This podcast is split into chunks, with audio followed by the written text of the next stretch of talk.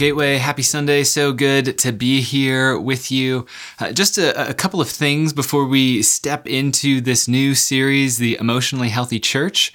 Uh, if you have been with us here for the past few weeks, we just wrapped up a series called As It Is, which is really about who we want to be as a church and where we want to go. And it's built out of this line from Jesus' words in the Lord's Prayer Your kingdom come, your will be done here on earth as it is in heaven. And so, really, our, our heart's ambition, if this is your first time here with us, is to be a community following Jesus here in Des Moines. So it might actually be here in Des Moines as it is in heaven. And so in that series, we attend to things like pursuing the presence of Jesus, of being formed into his image and joining him in renewal.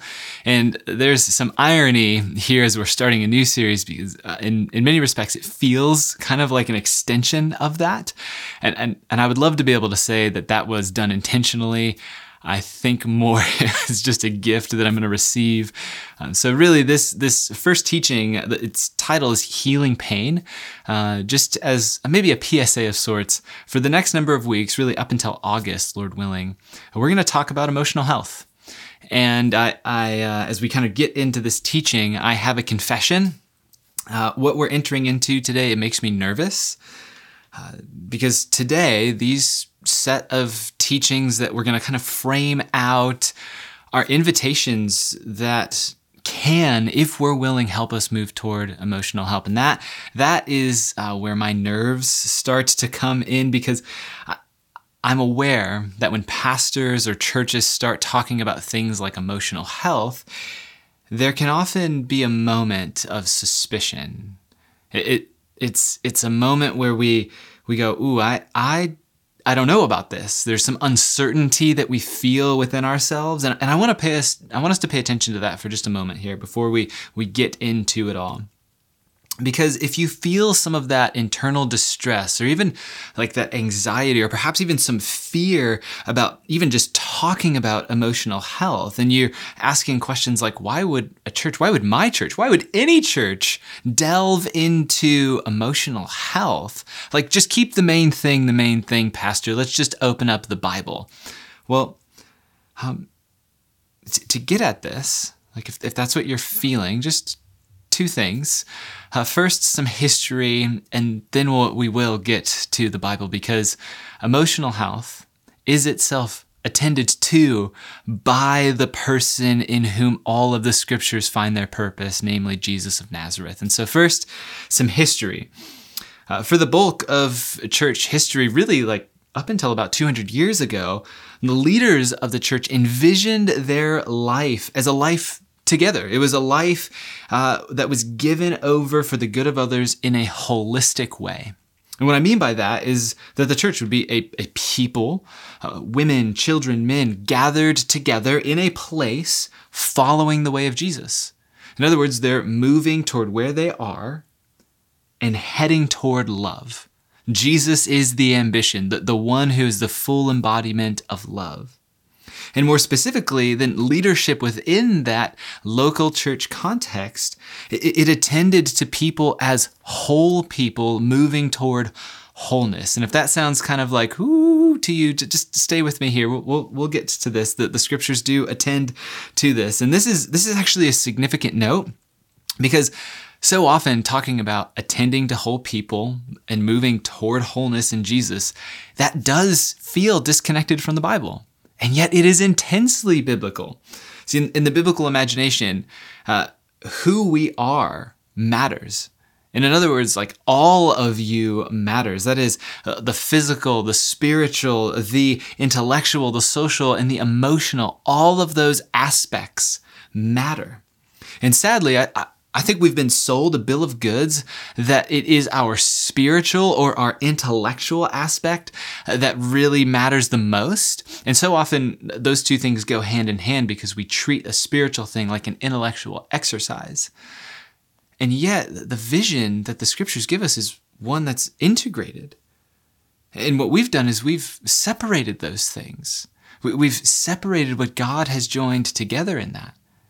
And, and we've ranked them when really these are aspects, not parts, but aspects of the whole. And so we have cultures in, in churchianity that talk about the saving of souls, and we think about the soul as some thing that's disembodied, a thing that goes off to another place. And when the Bible talks about soul, it's often talking about your life. It's, it's a physical, it's an embodied thing. So many soul, like it, in the Hebrew Bible, which is the language that the Old Testament was originally written in. That word soul is nephesh, and it can talk about your neck. It's it's this physical thing where your breath comes in and out. It's like this part that speaks of the whole.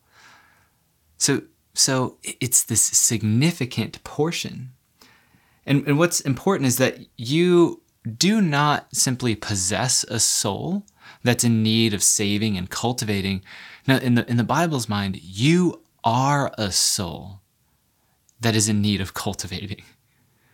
And on the opening pages of the Bible, we, we witness this beautiful act where uh, the Spirit of God is breathing life and speaking life into all creation. And there's, um, there's life in the seas and the skies and on the land. And then at the pinnacle of creation, something quite striking occurs. And again, in, the Hebrew, what's going on is this is this kind of rhyme scheme that's going on. The Spirit of God, the breath of God, breathes over the dirt. And the dirt there in the Hebrew is Adamah. Can you say that with me? Yeah, Adamah. And out of the Adamah comes Adam, humanity like that, that beautiful connection, dirt and divine breath, this living creature who bears God's image, who uniquely represents God's creative work for the flourishing of the world. And there we are, humanity, that this who are a soul, distinct from the rest of creation because we uniquely represent God's creative work in the world.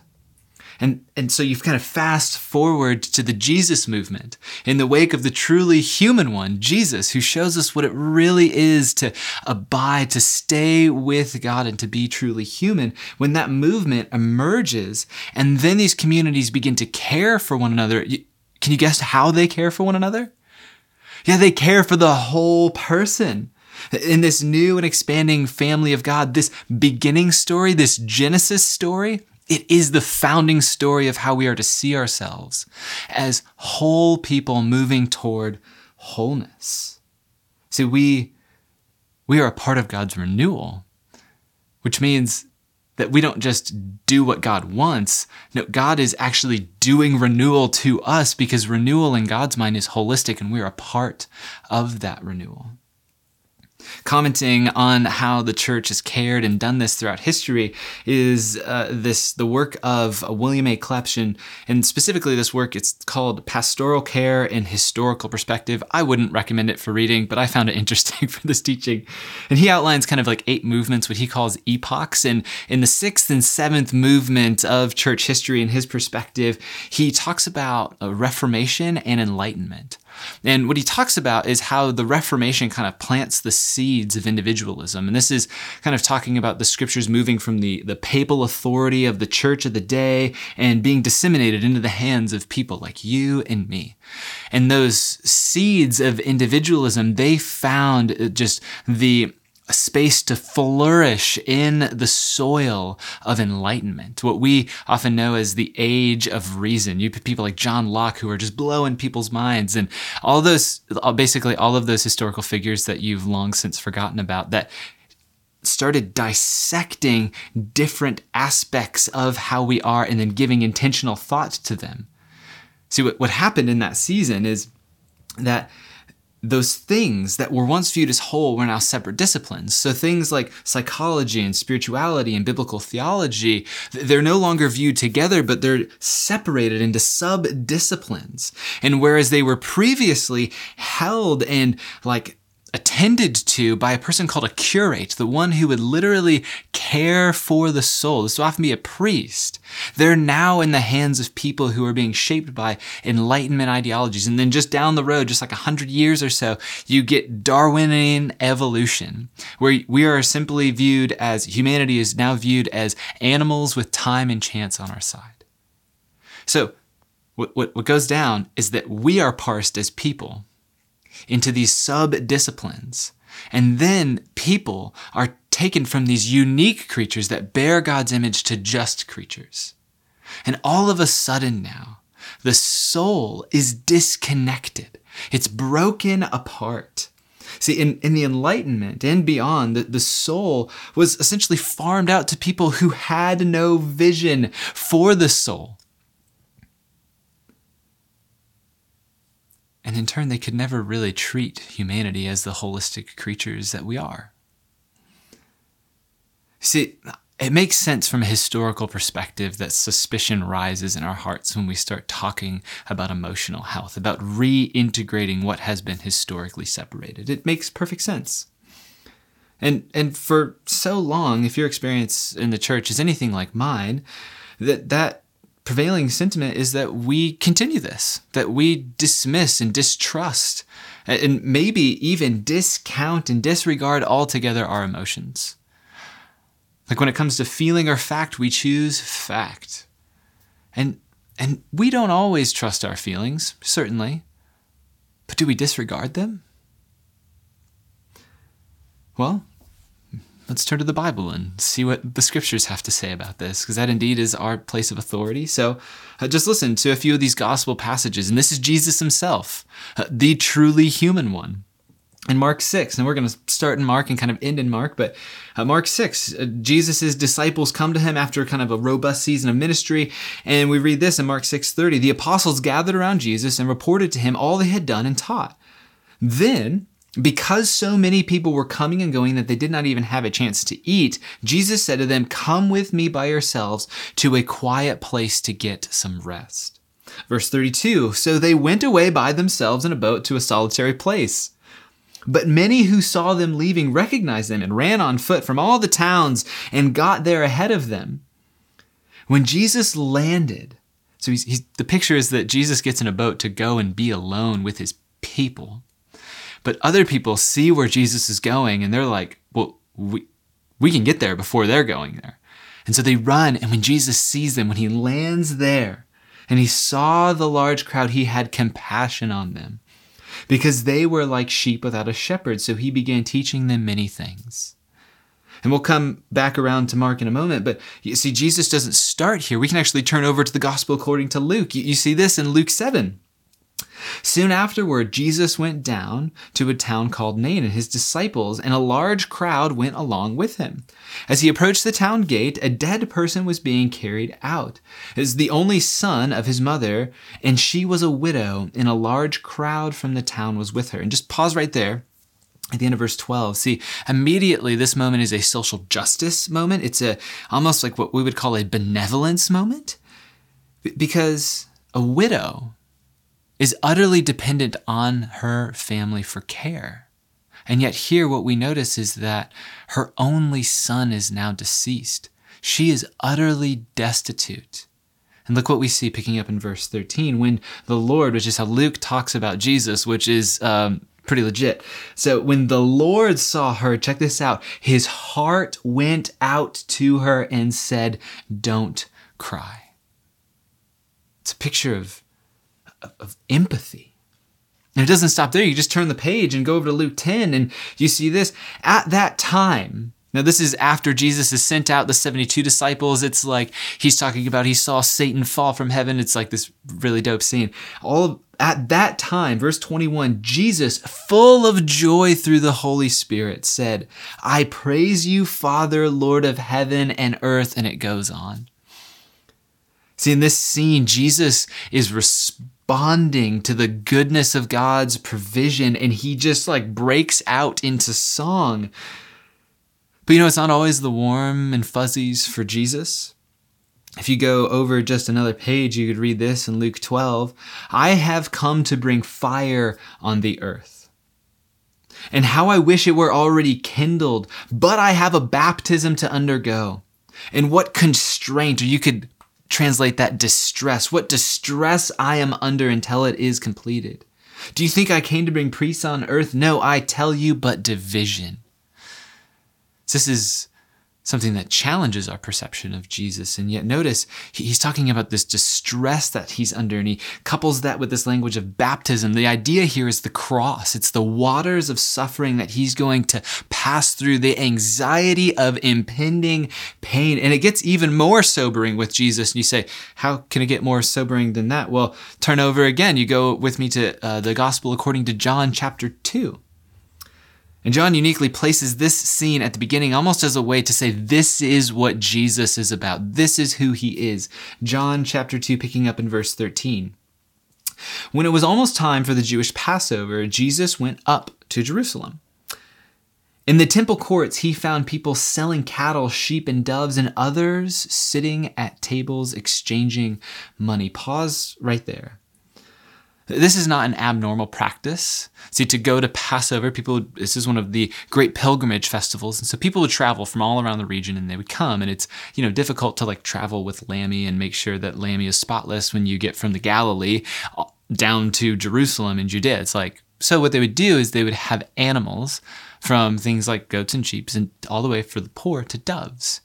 The challenge here is where they're selling these things. You notice it is in the courts of the temple. These are likely the outer courts of the temple. In the outer courts of the temple, this is the place that are reserved for non Jewish people. These are the Gentiles. These are God fearing Gentiles, and their space of worship has all of a sudden been hijacked and perverted and turned into a market. And this is what Jesus does in verse 15. Check this out. So he made a whip of cords and drove all from the court. Both sheep and cattle, he scattered the coins of the money changers and overturned their tables. To those who sold doves, he said, Get these out of here. Stop turning my father's house into a market. And his disciples remembered that it is written, Zeal for your house will consume me. See, this is the Jesus that I'm like, that makes sense to me. I, I, like feel what you're feeling, Jesus. Well, I'm not feeling zeal for the Father's house. That's an aside. But like the, the raw, visceral expression, like in your body stuff. Like I'm like, I get that.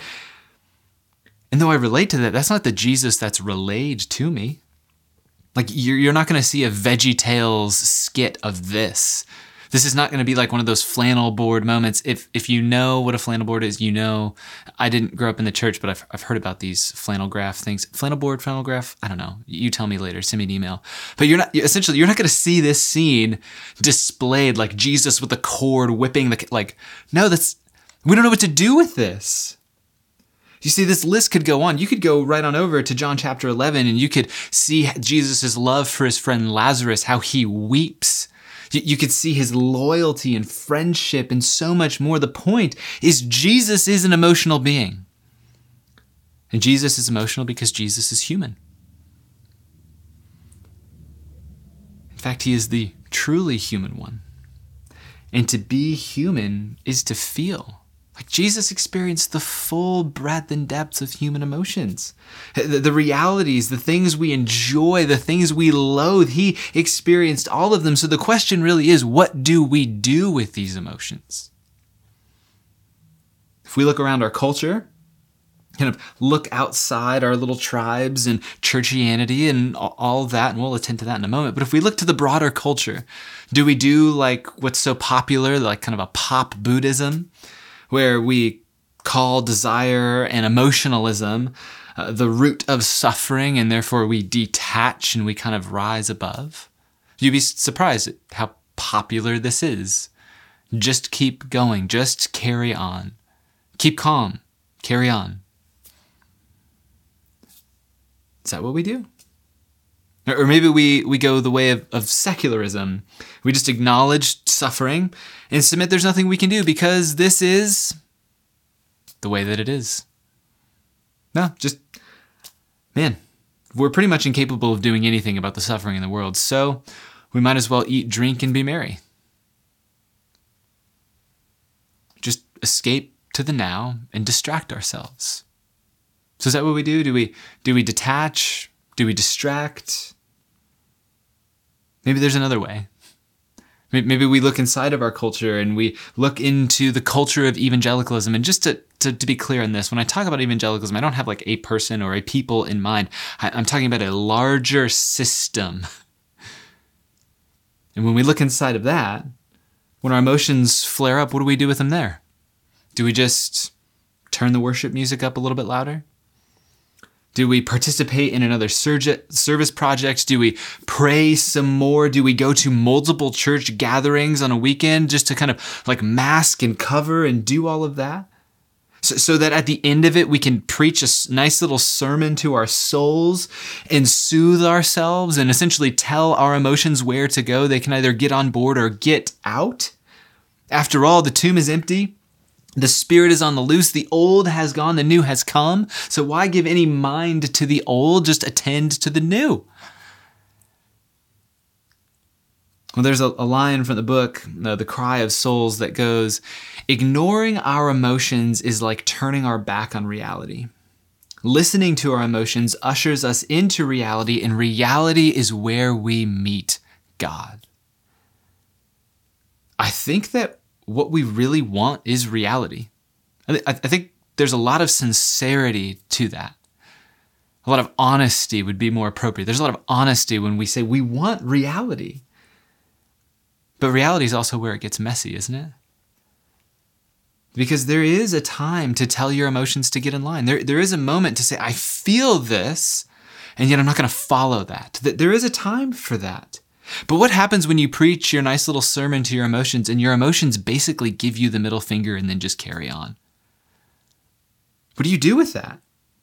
My guess is at that point, you tackle your emotions like the rest of the world. You medicate. Because at that point, you can't turn the music up any louder. Your schedule's already full. And we can get really good at this. We can get really, really adept at calling good things bad and bad things good. We can mask bad emotions with quote unquote good emotions. Like we know as followers of Jesus that we ought to pursue joy. And, and so if, if what we do is we get good at reframing would be the appropriate term. So we feel some anxiety and we like, I don't know, chant ourselves into contentedness or we feel kind of melancholy. So we pursue joy, but there's, there's something inherently toxic that comes in that masking because though we know joy is good, like Jesus says he wants our, his joy in us so that our joy may be overflowing. Like this is a reality. Joy is a good thing. But since we've never been walked into biblical joy, the fact that joy can coexist, that it can inhabit the same space as trials, man, we're like, well, it's one or the other. It's, it's, it's either this or that. And so in turn, we, we just define joy on our own terms. We say this bottle is joy, this meal is joy. This relationship is joy. This social experience is joy. This concert is joy. This, you fill in the blank, is joy. In the end, like we, we can't avoid our emotions. We have to face them. There's this little book I read a lot to Griffin when he was smaller than he is now.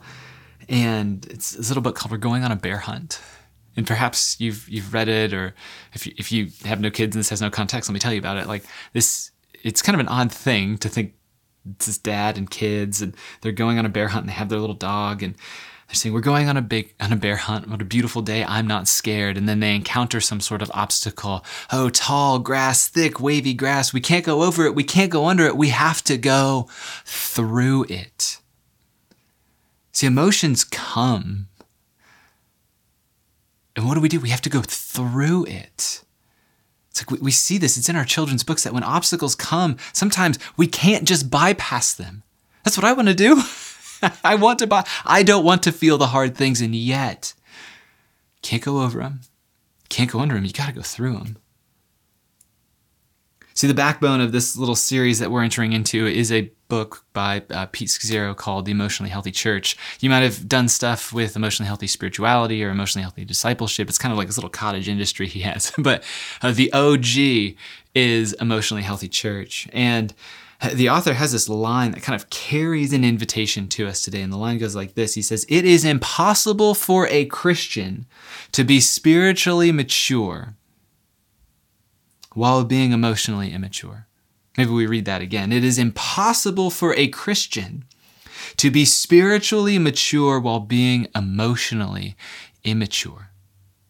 It's as though your emotional maturity is the ceiling at which the rest of your life flows upward. In other words, uh, to, to quote Scazzero at length, you can be a dynamic, gifted speaker for God in public and be an unloving spouse and parent at home. You can function as a church board member or a leader or pastor and be unteachable, insecure, and defensive. You can memorize entire books of the New Testament and still be unaware of your depression and anger, even displacing it onto others. You can fast and pray half a day a week for years as a spiritual discipline and constantly be critical of others, justifying it as discernment. This is like a this is a heavy list and I was wrestling like, do, do we read all of it? Do we not? I there's some some more here that I think are are good. So I just want to prepare you.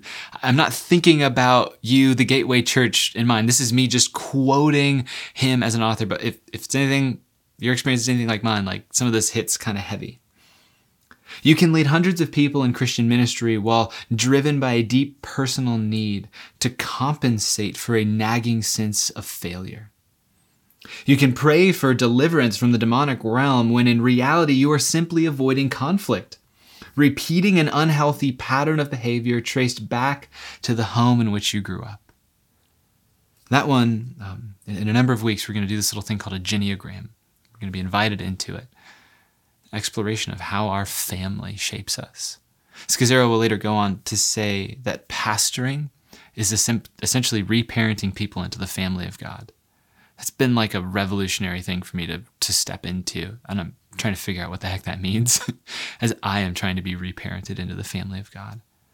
Because we come we come from a place and that it's not like a blank slate when you're born. No the sins of your father and mother and grandfather and great grandfather they they dramatically imprint your life but they don't have to set the trajectory for the rest of your life. There is a truth to that theology that the old is gone and the new has come. It's just that the old doesn't go away as quickly as we want. So we have to attend to it with the present comfort of the Spirit. But that's not where Scazzero ends his list. He goes on to say, You can be outwardly cooperative at church, but unconsciously try to undercut or defeat your supervisor by coming habitually late constantly forgetting meetings, withdrawing, becoming apathetic, or ignoring the real issue behind why you are hurt and angry.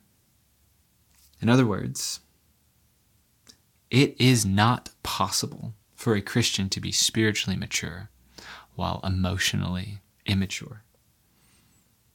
We need integration, all of those aspects physical, intellectual, emotional, spiritual, social. We need all of it together because we need wholeness.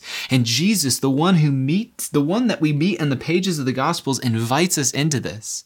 He invites us and then models how we deal with our emotions. And so to close, go back with me to Mark chapter 14 and we'll, we'll pick up in verse 32. And this is what we read. Jesus has just wrapped up uh, the, the, the Last Supper and now he's going down and he's going into the place of the wine press, the, the valley of Gethsemane. It's a uh, it's an olive orchard and um, or the olive press. And so there they are.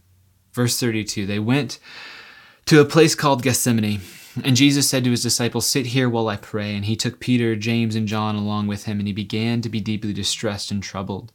My soul is overwhelmed with sorrow to the point of death, he said to them. Stay here and keep watch. Going a little farther, he fell to the ground and prayed that if possible, the hour might pass from him. Abba, Father, everything is possible from you. Take this cup from me, yet not what I will, but what you will. I don't know if you noticed Jesus' words here. My soul is overwhelmed to the point of death. the sorrow that Jesus is experiencing in this moment is literally squeezing the life out of him. And he bears it all before the Father. You see, he's on his face and asking if this could just if there's another way the language of this this cup it's this hebrew idiom for your lot in life it's uh, it's like what is going to happen and jesus saying i want something entirely different Notice, Jesus doesn't detach or distract or deny. No, Jesus deals. And what does he do? He goes to the place of pain. And why? Like, why does Jesus go to the place of pain? Because Jesus is emotionally mature. You see, the place of pain is the place where healing can actually occur. It's, the, it's, and then the place of healing is the place where we can, with God's help, then offer up the gift of who we are to the world. And maybe that sounds a little like naive or idealistic, of like, God, that's just not the way the world works. Why not? Who says the world has to work the way that it does? What's happened to our imaginations that they're so curtailed by the hurt and the pain of the world? Jesus is saying you can actually deal with your pain. And this is how. You go to the place of the pain. You stare it in the face because that is where healing is. And healing is where, with God's help, our place of healing becomes then a gift. But when our healing becomes a gift, that also means our hurt has become a gift as well. It is renewed. This is the beauty of the gospel. It's right here in the place of pain. You see, God loves the world, and when His Spirit breathed life into that dirt and creatures bearing His image came into the world, so too did God's means of loving that world, namely you and me. And through you and me and our gender and our stage of life and our relationship status or lack thereof, and certainly our family of origin, God desires to give the gift in us to the world He loves. Like He wants to love through us. And in the end, like our emotional health, it's not about our happiness, it's about becoming people of love. That's why we're entering into this. It's not just a self help session until we get to the summer or through summer. And I get it. Like some of us withdraw when, when emotions are on the table because they're painful. Like pain is not the place we really want to go. I understand. And sometimes those past pains, we didn't choose those. They were chosen for us by a parent or a mentor, a sibling, a friend. They, they emotionally vomited on us. And we're still trying to deal with the stink of that. And part of how we deal now is by never letting what's on the inside get out. And we just push it down. So we're afraid of our emotions. And, and we don't want to do to others what was done to us. But again, that's that's toxic. It, it's like like an apple. It's like an apple that's pristine on the outside. It has that wax and it just shimmers. But the moment you open it up, you cut it, you take a bite into it, it's mealy. It's it's bruised and on its way to rot. Just push those things down. It does not lead to flourishing. What if instead of detaching or distracting or denying, like we dealt with our emotions, what do you think would happen? What, what if we invited Jesus to accompany us into the place of pain? Think about the implications that that would have on like our selfish ambition, on our entitlement, on our anger. Like when in the moment of temptation, instead of saying, Oh, I need like deliverance or something, we just said, Jesus, here I am. And we disclosed the feeling, the desire, the want to touch it. The, yeah, like I want to click on the thing and do the thing I know I ought not to do. I want that to mask this. What if we just let Jesus know? We invited him into that space. Even if we felt wrong about it in the past, even if we carry guilt and shame there, what if we just invited Jesus in? See, I think we actually see a pathway with Jesus to invite Jesus into those spaces. See, Jesus, he notices what's going on, he names it, and he attends to those things in a place of trust. See, Jesus, he just starts with this bold admission My soul is overwhelmed to the point of death. There's no qualifications. There's no like pep talk to, um, like, he doesn't turn up the Christian music of his day and try and mask what's going on. He doesn't reframe it. He just bears his soul and he does so in trust. I don't know if you noticed this, like in the face of the cross, this is Jesus flinching. He wants another way. He's like, God, if there's any way for your renewal to break out that's not the cross, let's do that. In this moment, with all of its unsettling complexity, like it is Jesus attempting another way. There's no posturing, there's no filtering, there's no guilt over it. He just lays those things bare before the Father. And the, I was just wondering, like, could we do this? Could you do this? And if immediately you're like, no, no, no, no, no, no, no. What's in the way? Really? What have you been saying about yourself? What have you been saying about God that makes you say, no, I can't? I, I... Are you saying He wouldn't accept you? Are you saying there's no way the Father's love would make it to me if he, if he actually knew how I felt about this person, about what I did the other night? If he knew, if like everybody knew, if, if Jesus knew what I was like at 3 a.m.,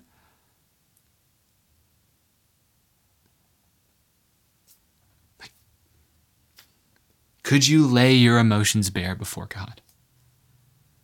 Our response to that question, if you're anything like me, is it's kind of scary. Thus, the nerves of this whole time. so, I just, the invitation is consider Jesus. Just consider him. He's not mastered by his emotions, he's not driven to and fro by them. He's not afraid of his emotions, he's not living his life according to them. He just lays them bare before the Father. It's like, how do you do this, Jesus? Well, like, how, how do you say, not my will, but your will be done? And the simple answer that's not so simple is trust. Jesus has entrusted himself into the loving care of God. Like, and in that place of trust, in a thick web of relational trust, what's on the inside has a way of coming out. And Lord willing, it, it comes out in healthy ways and not toxic ways. But the challenge for us is, is that we often just want to skip the emotions and get right to the trust and therefore get right to the healing. But the hurt, Jesus wants to attend to that. See, to, to go right to the place where we're like, not my will, but your will be done, ignores and dismisses, and it, it even, it does not honor that Jesus cares about your hurt, that he wants to heal it, that he wants to tend to it and love you through it so that it can be a gift given. All of the stuff that we experience in life, like God, he says, that can be a gift. I'm not saying that the abuses that occur by no means are God's will that's a, that's a gross theology that does not reflect the character of God. But as evil is rampant and loose in the world, and as we have agency and freedom to love and to not love, evil exists. We do it to one another. And it's done to us. And God's saying, I want to I want to heal that. I want to restore that. I want to renew that. See, to invite Jesus into our emotional pain, man, it is it's not easy, but it is possible. It's possible to start noticing these things. It's possible to start naming them, and it's possible to start attending to them. And it's going to take time. It's not like when we reach August or something, we're all going to be emotionally healthy and therefore emotionally mature. Some of us will be a little further along. Some of us will resist and be a little further behind. But all of us, Lord willing, will be moving toward a place of emotional maturity. And thereby, all of the aspects of our life will increase in maturity as well our capacity to be present to God and to one another will all increase. So, this is the invitation, folks, to go to the place of pain because the place of pain is the place of healing. And the place of healing is where God intends to offer the gift of who you and I are to the city of Des Moines, to our house, to our neighbors. So, my prayer is simply this Jesus, would you give us the courage to go to the place of pain with you? And we pray this in your loving name. Amen.